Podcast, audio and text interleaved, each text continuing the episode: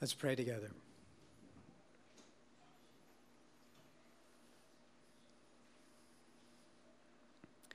Father, Son, and Holy Spirit, we give you thanks for your word. We pray now for your presence to be among us, that we would hear from you, we would see what you have to say, we'd understand it, we'd believe it. Pray that you would come to us and be near, that you'd comfort us who are afflicted and distressed, and bring your nearness to us who are uh, in darkness. Help us, O Lord, on account of your word, to sense the goodness and nearness of God. We pray in Jesus' name. Amen.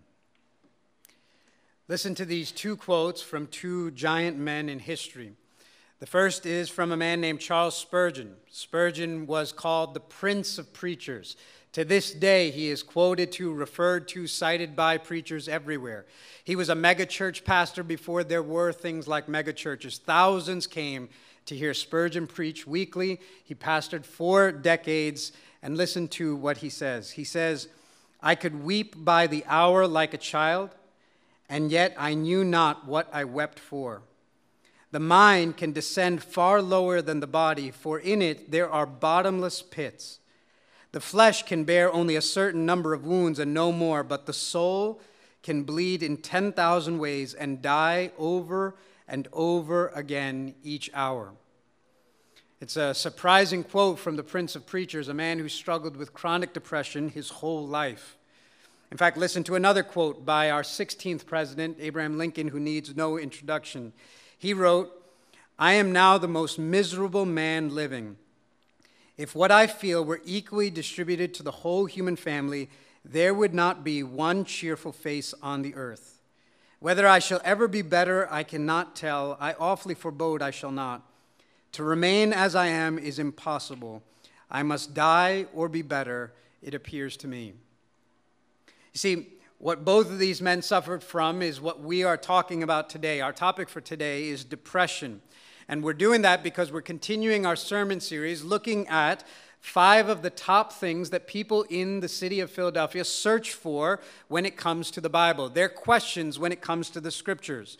And so we said that our city has asked, gone onto their computers, onto their search engines, and asked, what does the Bible say about friendship and love and forgiveness? And today we continue that and ask this question What does the Bible say about depression?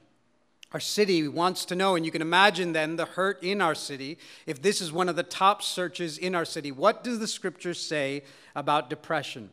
Now, I recognize that even that word, depression, brothers of ours like Melvin and Sanju would tell us, would teach us that they who work in mental health would teach us that this word, depression itself, covers a range of experiences, ranging from people who are deeply discouraged to people who struggle with clinical and chemical issues, people who need medication, and the whole spectrum.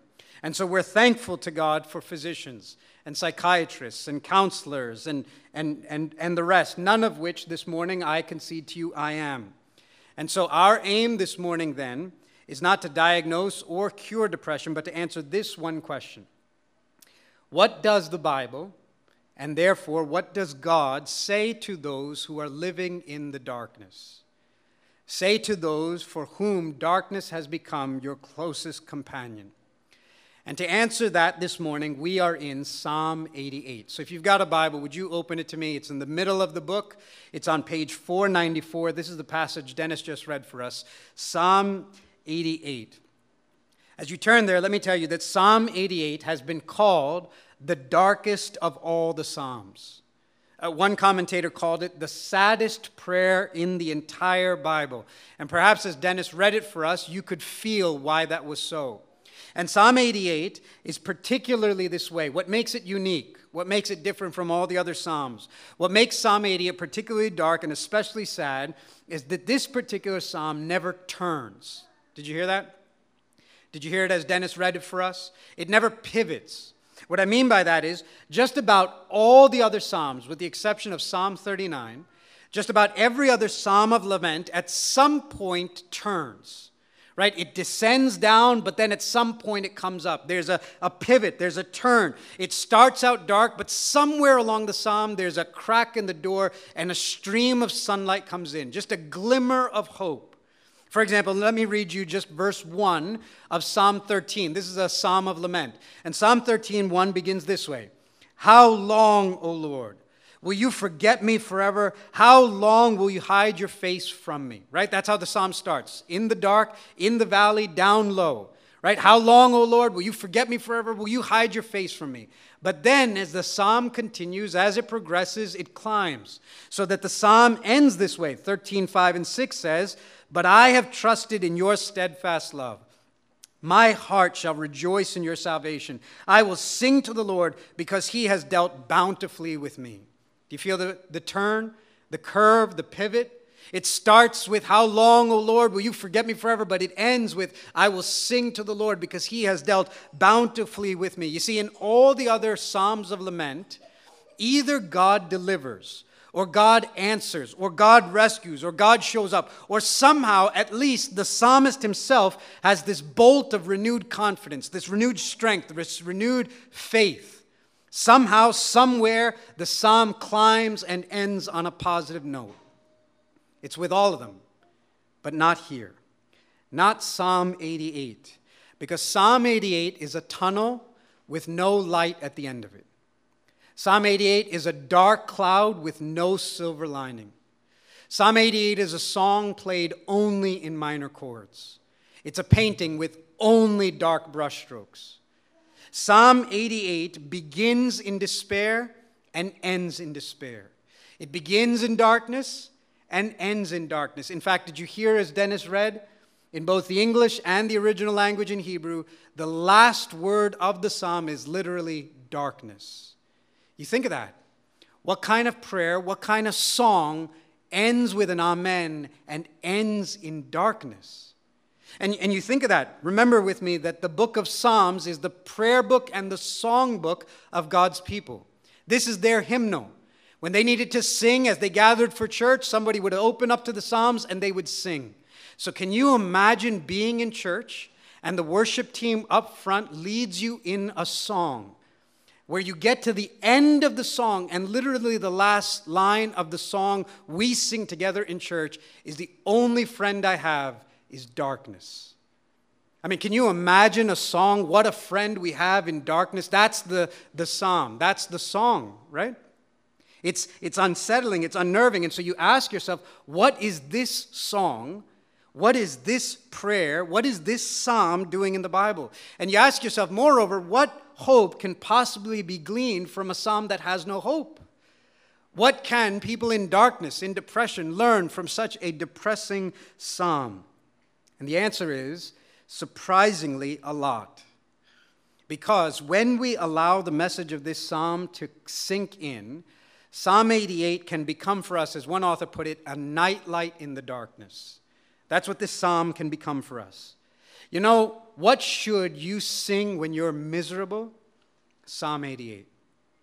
What should you pray when you're depressed? Psalm 88. You see, here it is. Here is a song for miserable Christians, and here is a prayer for depressed believers. And so, out of the many things that we could see in this psalm, I want to show you two things. That Psalm 88 shows us one thing we should know and one thing we should do when we find ourselves in darkness. When we find ourselves in darkness, whether it's right now in the season, whether it's coming, when we find someone we love in darkness and want to care for them, one thing we should know and one thing we should do. Here's the first. Here's the first thing I want you to know from Psalm 88 when you're in darkness. This psalm invites us to first know that even godly, mature believers get depressed. Did you hear that again?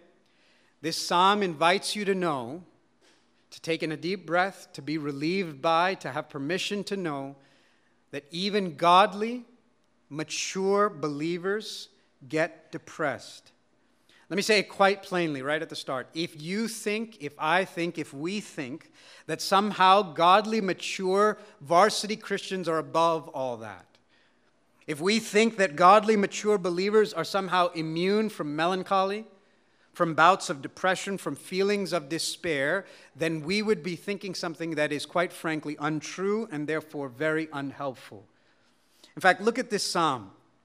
In fact, look above verse 1. You see that little tiny script The heading of the psalm tells us some information. It tells us that this psalm was written by a man named Heman. Now, let me give you some background on Heman. Heman, if you looked in the Old Testament, Heman, the writer of Psalm 88, was actually the grandson of a prophet named Samuel one of Israel's great prophets, the man who literally poured oil and anointed Israel's most famous king David, Samuel's son's son is this man named Heman. And moreover, the Old Testament tells us that Heman was appointed by King David to be the worship team of Israel.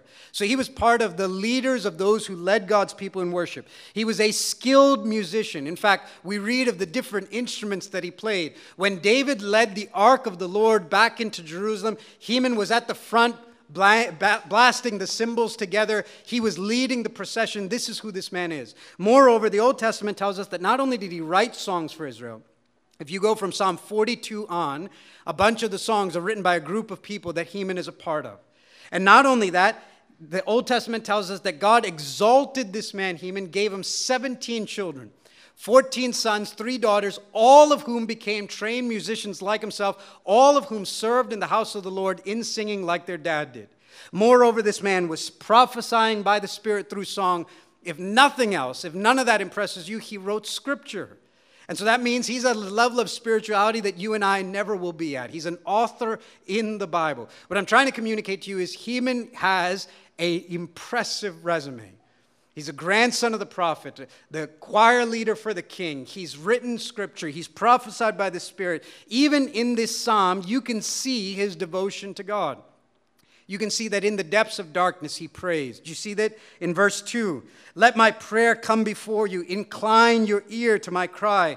Verse 9 Every day I call upon you, O Lord. I spread out my hands to you. Verse 13 But I, O Lord, cry to you. In the morning my prayer comes before you.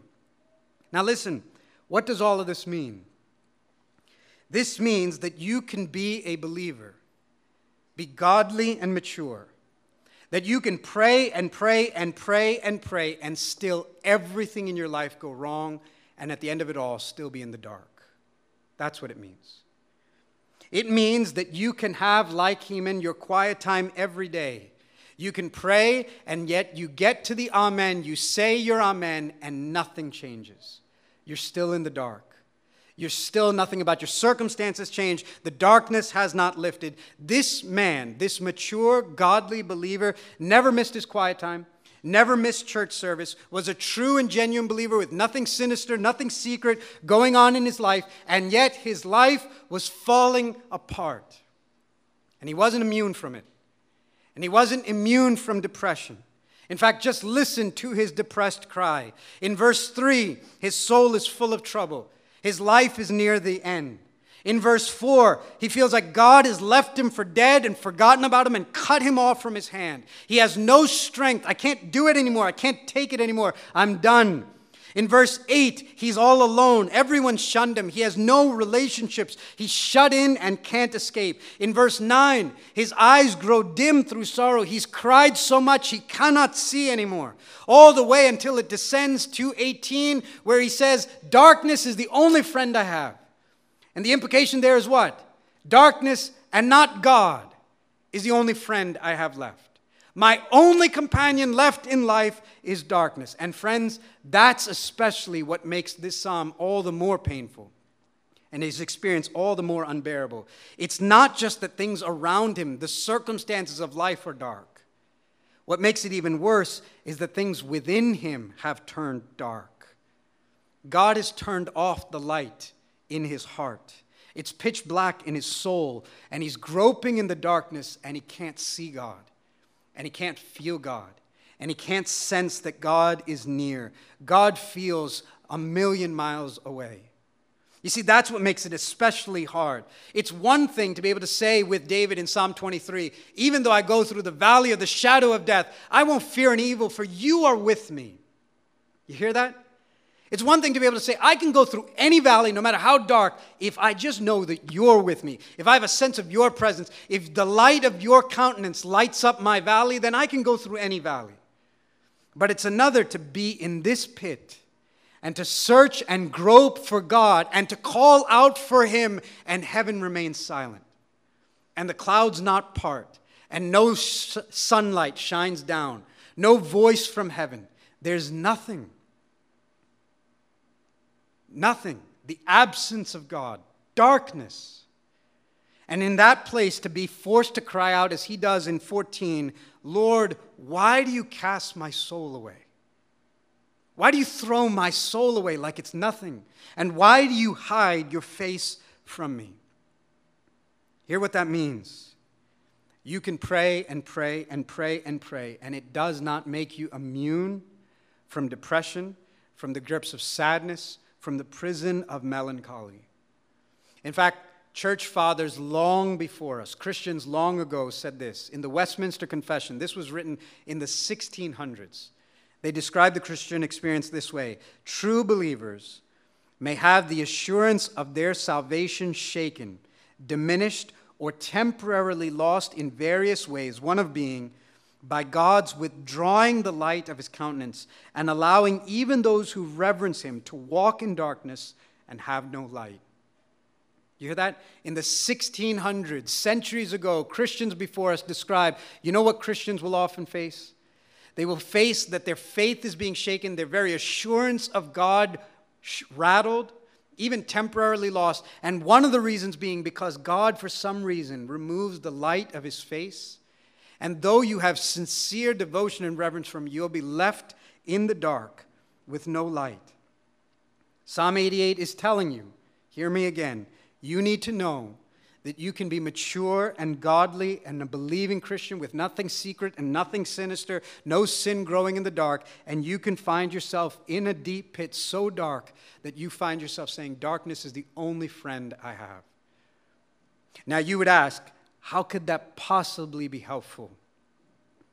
And the answer it is, it is. It is in part simply because it helps to set our expectations right about what life in this world really is like. You see, the Bible, though it's giving you a hard word, is giving you a helpful word because it's telling you this is what life is really like. I heard one preacher, he made this simple point. He said, It's sort of like if you were about to step into a room and someone told you this is a honeymoon suite, you might go into the room and go, This place is a dump. If you were about to step into that same exact room and someone told you this is a prison cell, you might go into the same exact room and go, It's not so bad. I could live here right? If you think about it, it's the same exact room, and yet your expectation controls your experience of that circumstance. And so here's what the scripture is saying if you go through Christian life thinking, because I'm a Christian, really, really bad things won't happen to me, then you will be crushed when really, really bad things happens to you because really, really bad things happens to us all. And faith in Jesus does not make us immune from the really, really bad things of life.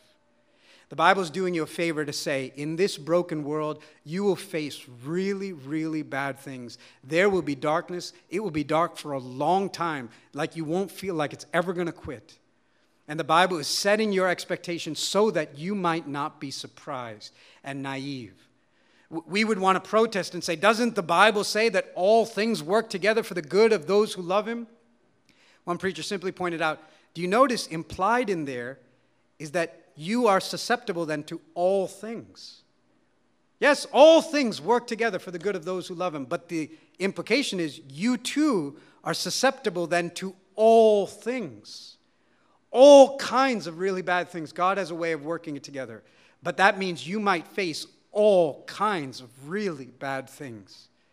And he does not promise in that verse that he will tell you within a week within a month, within a year or a decade, or even within your lifetime, how he will work those things together for good.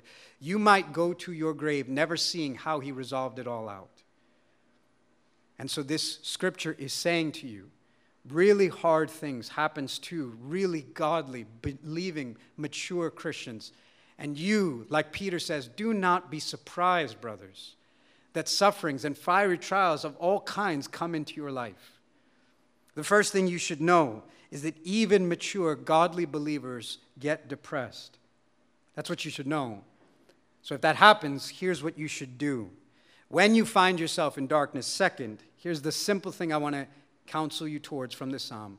When life is really hard, you should tell God that life is really hard. You know what believing, mature, godly Christians do when life is really, really hard? They go to God and they tell God that life is really, really hard. Would you look again at this psalm with me? And if I asked you, how would you describe this man's prayer?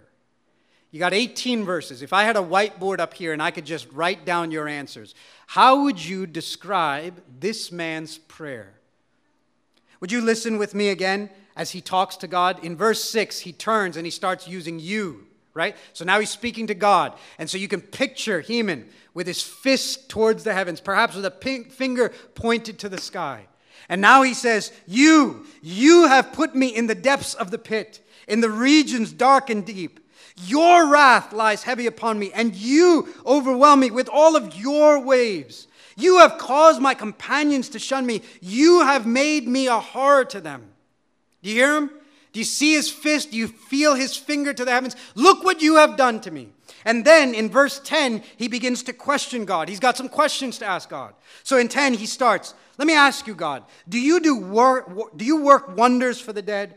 Do the departed rise up to praise you? Is your steadfast love declared in the grave, or your faithfulness in Abaddon? Are your wonders known in the darkness, or your righteousness in the land of forgetfulness? You hear what Heman's asking?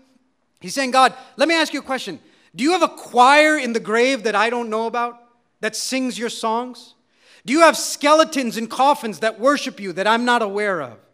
Do the departed rise, and is there some kind of concert of praise from you from the land of the dead that I don't know anything of?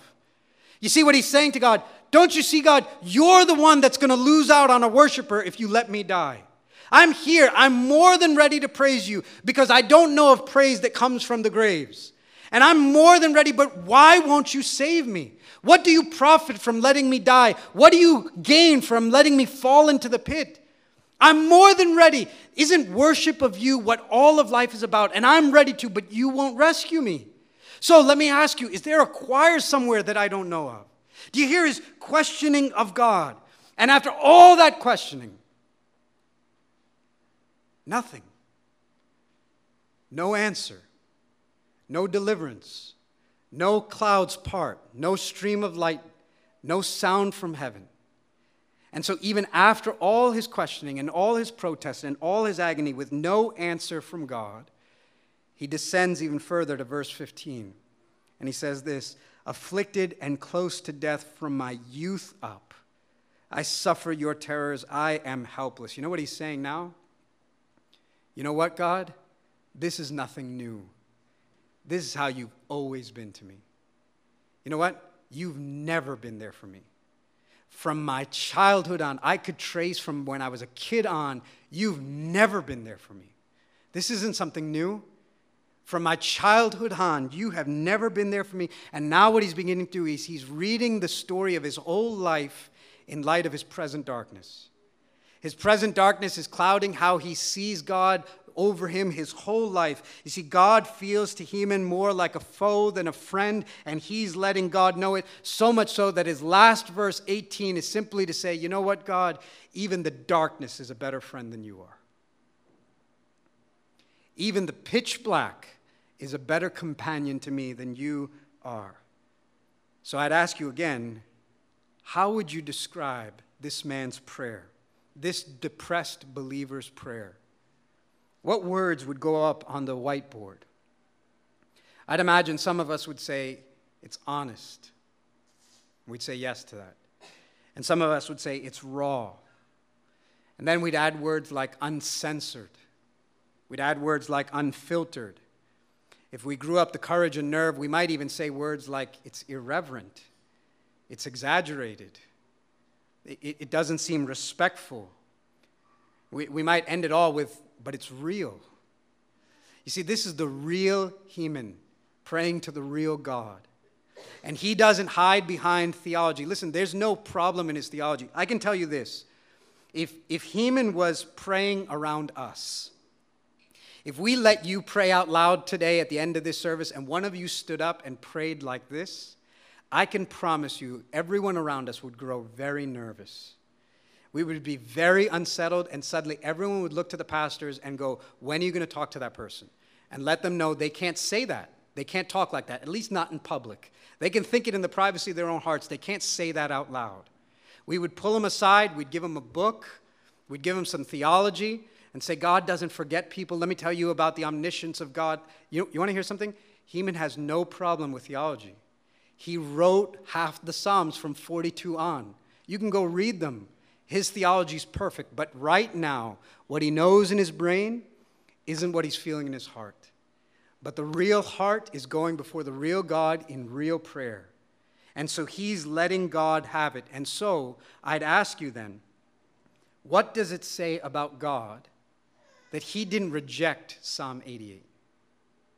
What does it say about God that a prayer that would make you nervous if you heard it doesn't make God nervous? A prayer that would offend you if you heard it said it out loud doesn't offend God. What does it say about your God? You should think of this today. What does it say about your God that He didn't reject this prayer or reject the person who prayed it? Moreover, what does it say about your God that He recorded this prayer and put it in Scripture? Or if you want one more step back, what does it say about your God that he, His Spirit inspired this prayer? All scripture is God breathed, inspired by the Holy Spirit. What does it say about your God that His Holy Spirit inspired Heman to write and record and pray this prayer? It means, if nothing else, God is not the God of those who can put on plastic smiles and say the right things, who can hide behind good theology. God is the God of real broken people, and God seems big enough to be able to know we get like this when we're in darkness that God can handle our questions, that God's not scared away by our irreverence, that God's not startled by our honesty. You see, what this psalm shows us is that when life is really hard, you have permission from the Bible to go to God and tell Him that life is really hard. In fact, you know what this psalm means? If you're a really godly, mature, believing varsity Christian, you know what you do when life gets really hard? You weep and you wail and you mourn and you lament. I don't know if you think that there's some kind of super spiritual response where nothing fazes you and you're like Superman and the bullets bounce off.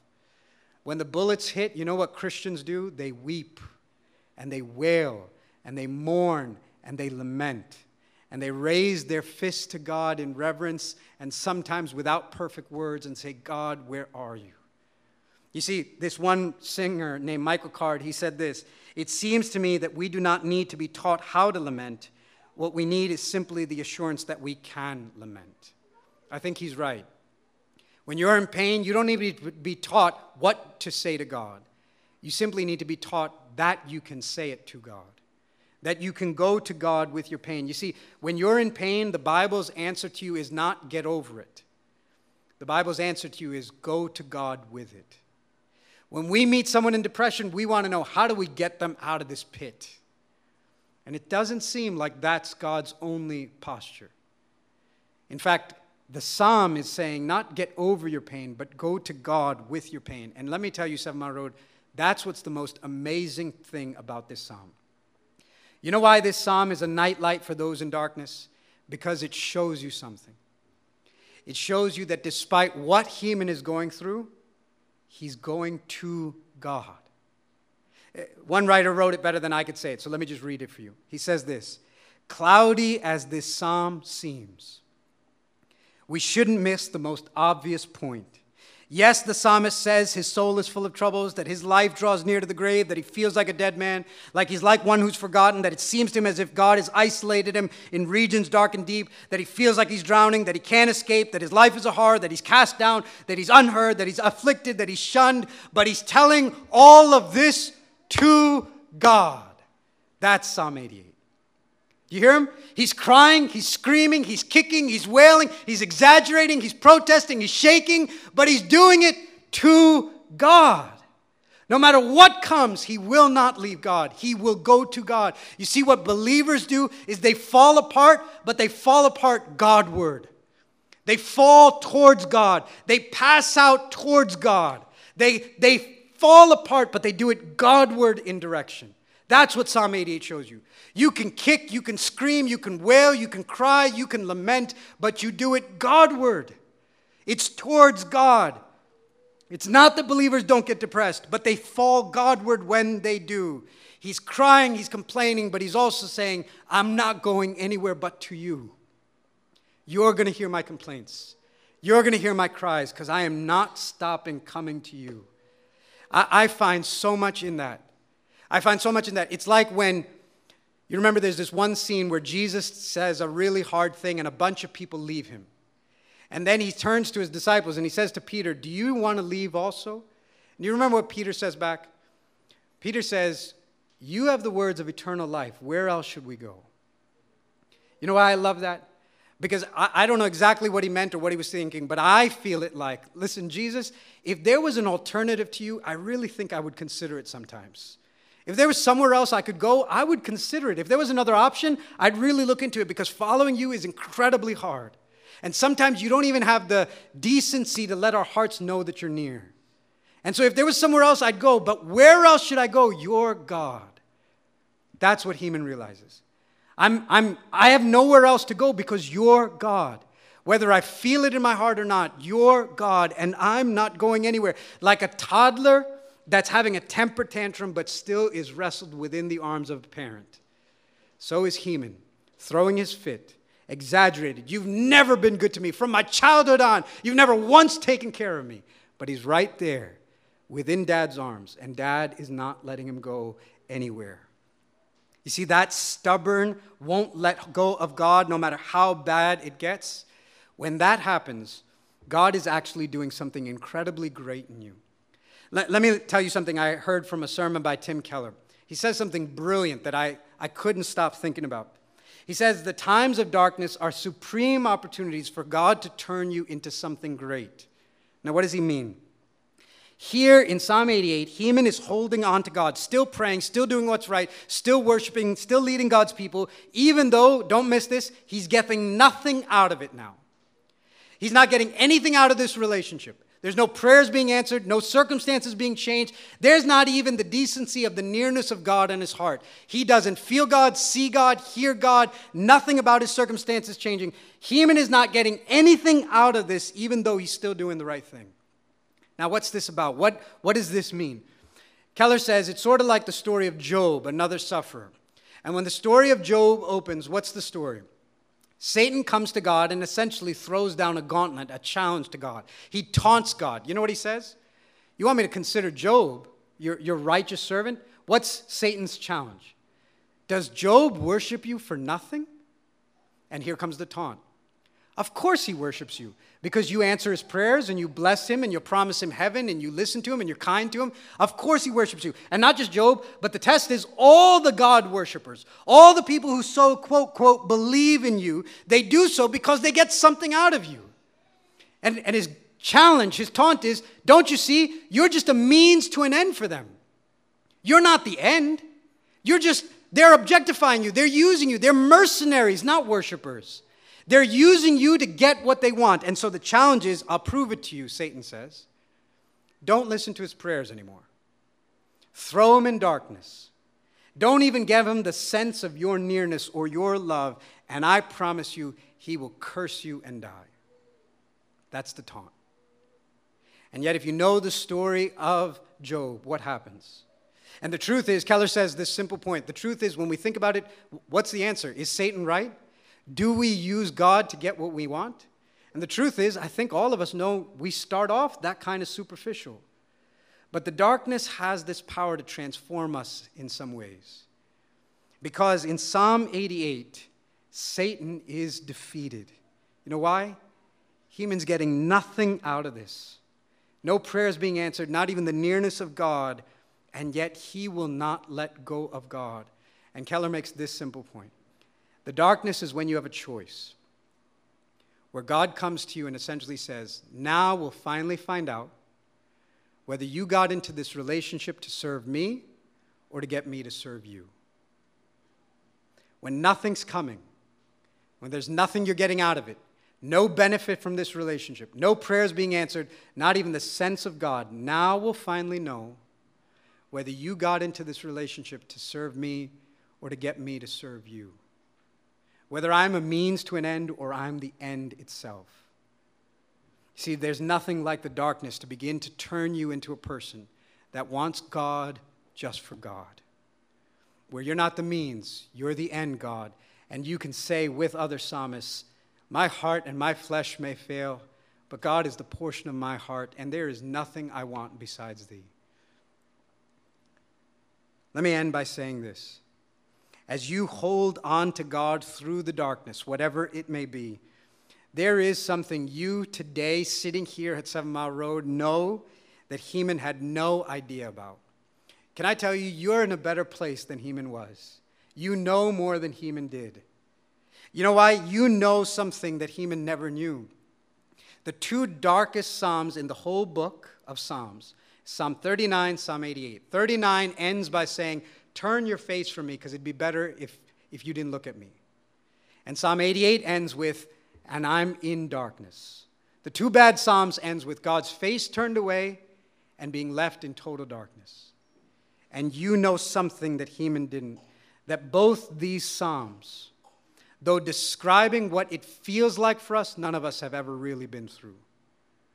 But these Psalms were pointing to one sufferer, one sufferer from whom God did really, truly turn his face and one sufferer whom God really did truly leave in the darkness. Would you listen with me again to Matthew 27? In verse 45, as Jesus Christ is on the cross, it says this From noon on, darkness came over the whole land until three in the afternoon. And at about three o'clock, Jesus cried out with a loud voice, Eli, Eli, lama sabachthani, that is, My God, my God, why have you turned your face, forsaken me. You see, Heman never knew something you know, which is that the very God he was shaking his fist at would be the very ones who could pray his own prayer better than he could ever pray it. Heman never knew that from the cross, Jesus could have said Psalm 88 more faithfully and more true than Heman could have. He never knew that Yahweh would take on flesh. The very ears that heard Heman's prayer would, would take on ears and become flesh, and that Jesus from the cross would be the one who could truly say Psalm 88. He's the one who could truly say, as it does in verse 6, God, you have put me in the depths of the pit, the regions dark and deep. That Jesus is the one who could truly say to the heavens, Your wrath lies heavy upon me, and you overwhelm me with all your waves. Lying on the cross, he could quote 88 and say wave after wave after wave of your wrath and your hatred and your and the guilt and sin of the world is falling on him. He choked and drowned and died, not as Heman felt, but in reality. Heman felt like he was in darkness. He wasn't. Jesus was. Heman felt like God's face had turned away. It didn't. Jesus, it had. And so Jesus has gone through Heman's worst nightmare so that Heman wouldn't, and so that you wouldn't, and so that I wouldn't. You see, because of our sin, God did turn his face from Jesus, and God did leave him in total darkness. And because of that, God will not take out on you what he has already taken out on Jesus. Jesus took your place, took your darkness, took your abandonment and isolation in your place for you and your sins and your sorrow, so that no matter what you're going through, God's word to you, whether you feel it or not, is I will never leave you and I will never forsake you. And I am with you in that valley and in that pit. I, in fact, I've climbed into the pit and made the darkness my own. And you know what? You know something Heman doesn't as well. In the middle of this psalm, he's shaking his fists at heaven and he's saying, Let me ask you, do you do wonders in the land of the dead? Do the departed rise up to praise you? Is there a choir in some grave I don't know about? And we at Seven Mile Road get to go, Heman? Actually, yes, there is. Because he went through the darkness and came out on the other side. And now there literally is a choir on the other side of the grave. And there is a concert of praise in the land of the departed. And Jesus Christ has resurrected from the dead so that Heman's worst nightmare, even itself, might be transformed, which will lead us into the greatest thing we have ever known. So here's what I simply want you to hear Will dark times come to godly, mature believers, they will. And so even godly, mature believers get depressed. And when life gets really, really hard, you have permission from the Bible to go to God and tell Him that life is really, really hard. But, friend, in the darkness, hold on to God. Because He is not a means to some other end, He is the end. And God is turning you into someone great, into someone who defeats Satan himself and shows off that God is more valuable than any prayer that's ever been answered in my life or not. May that be our story as well. Let's pray together.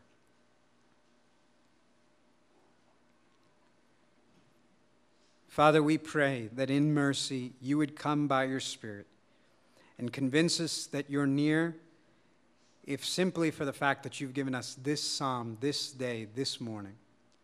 So, for every grieving and hurting heart, I pray that Psalm 88 would be a nightlight for them in their darkness.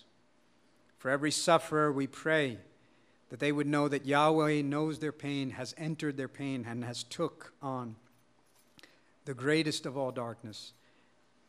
We pray, O oh Lord, that you would give language for us to express our hurt to you and the assurance that we're safe to throw up our wails and our complaints and our mourning to you. And we pray, O oh Lord, that the light of your hope, that there is a choir on the other side of the grave, would give us the strength to endure every circumstance, to know that because Jesus came to the end of darkness, darkness will not be the end for us. The dawn will come, resurrection will happen, and we will be eternally with you before your face and in your light let that hope hold us now. We ask and pray in Jesus' name. Amen.